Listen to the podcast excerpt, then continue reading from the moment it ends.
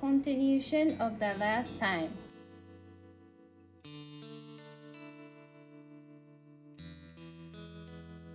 誰かのせいにしてこれたならこんな気持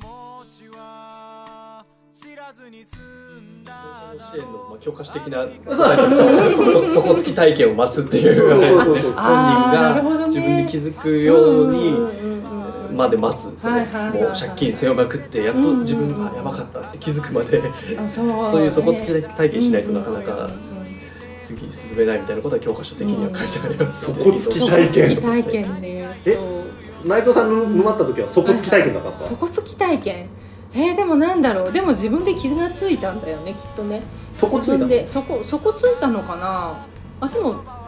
もう目いっぱいだわって思 ったんだからきっと。底ついたんだろうね。ね底ついた時にふっと自分を振り返るとあしんどいねって思ってじゃあどう変えられるかなっていうところに行ったんだと思うんだその時は。うん。結局やりやりきった。やりきった。ってなけどねやりきった。あー。底ついたやりきやった底つかなきゃダメなのかな。底ついて自分が気がつくには底つかなきゃもしかしたら気がつかないのかもしれない。周りから多分ね言われてたと思うよね。なんかそんなにそんなに頑張らなくてもじゃないけれどももうちょっと力抜いてもっていうところはきっと言われてただろうけれども多分本人はそうそうもっと頑張れるよとかもっとやれるよぐらいに思ってるからなかなかそれが素直に入ってかないんだけどやっぱり本人が気がつけば腑に落ちるからうん。教科書通り底つき現象 き現象でもそれつらい。ね 安全な底つき。を目指すみたいな安全な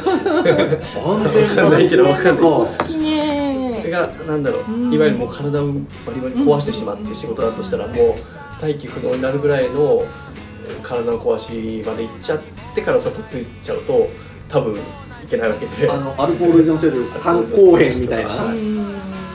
その手前で本人が腑に落ちるっていう言葉が適切なのか、うん。腑に落ちる瞬間、うんまあそれを周りがお膳立てするっていうのはなかなかできないことだと思うんですけど、なんか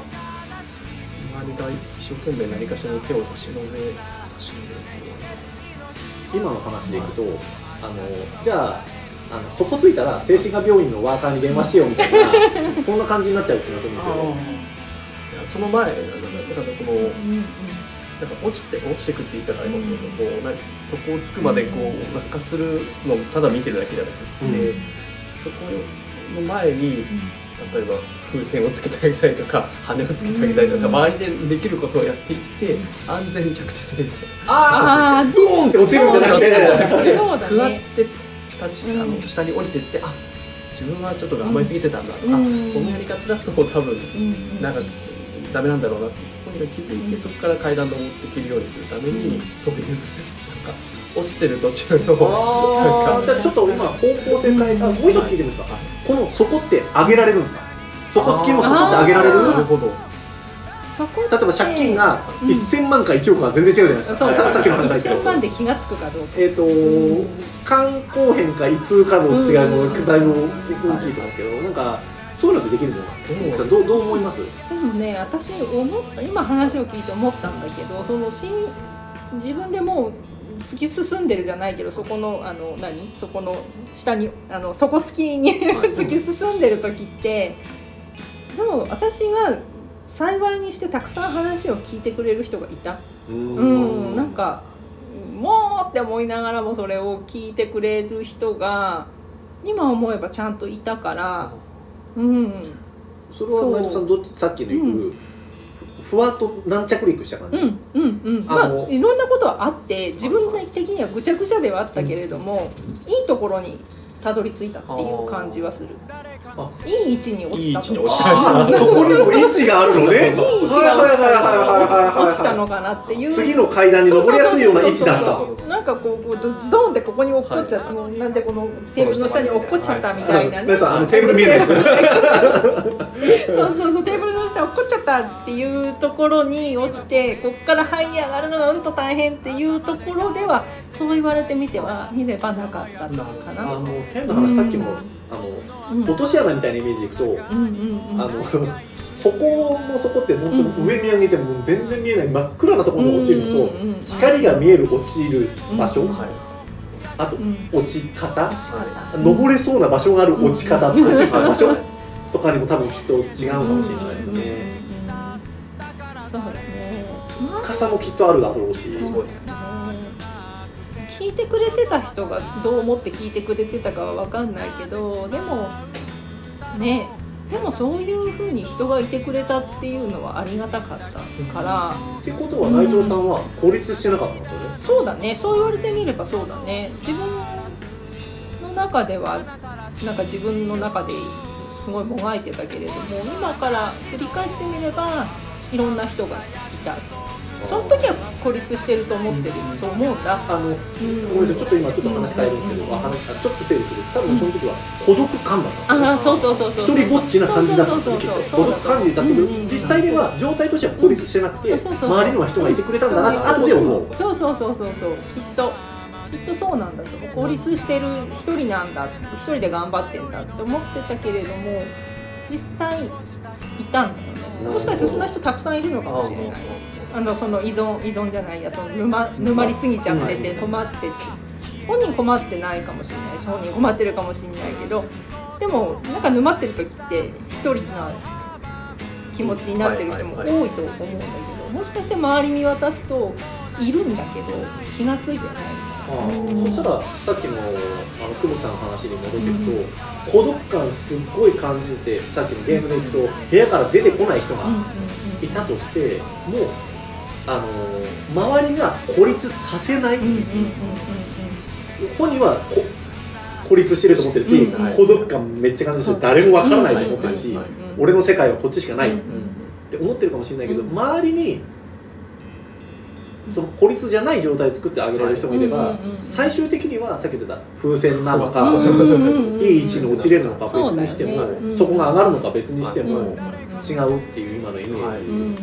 そそんな感じがしてきました。なんかなんとなくそんな気がなんかそう今そう今うんうんこれ聞いてくれてる人、うんうん。実際に今孤独感感じてたら、よくよく周り見てって、うん本当に今一人うん声かけてくれる人いないって。週1回でも月1回でも。っていうのは一つ大事なポイントで聞いてもらいたい。ポイントだしもしうん。あれだったら、えっ、と前田でもうん。かなさんでも、うんインスタグラム直接 DM 出してくれてもいいし連絡してくれれば、山梨県内の人は、うん。あの会えるし、今そのうん。逆に周りの人ってどうしたらいいですか？これ聞いてくれてる、うん。あ今頭の中に思い当たる人がいる人。はどうしたらいいですか？どうされたらあのそれは今教える中でも大事だと思うし、うん。とあの学生の中にもいるんじゃないかと思うんですよ、うん。引っ越し山梨に引っ越してきて、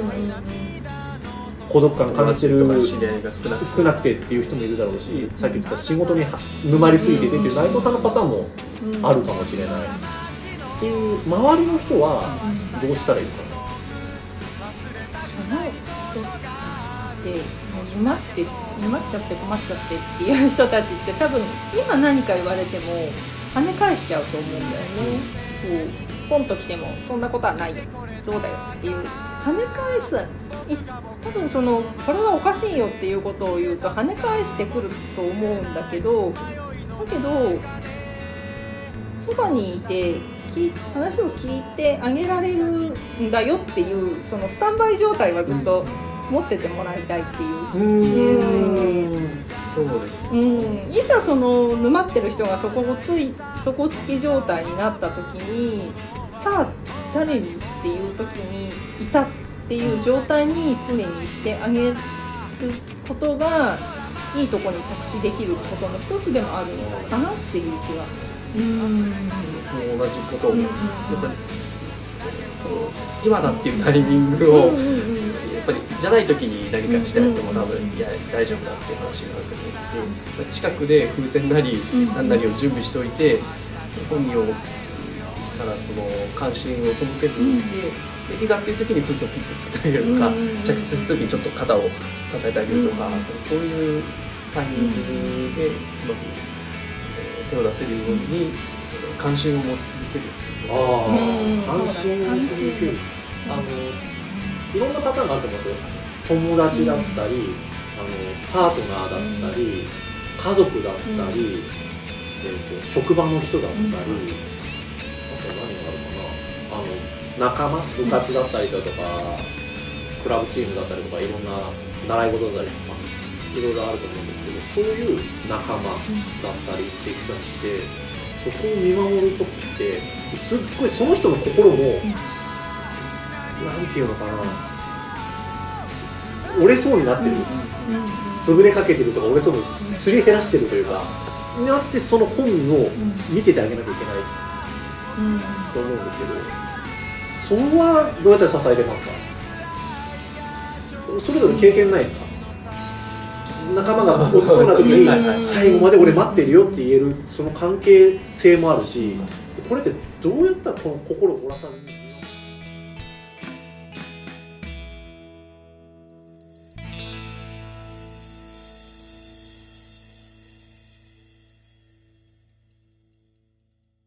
be continued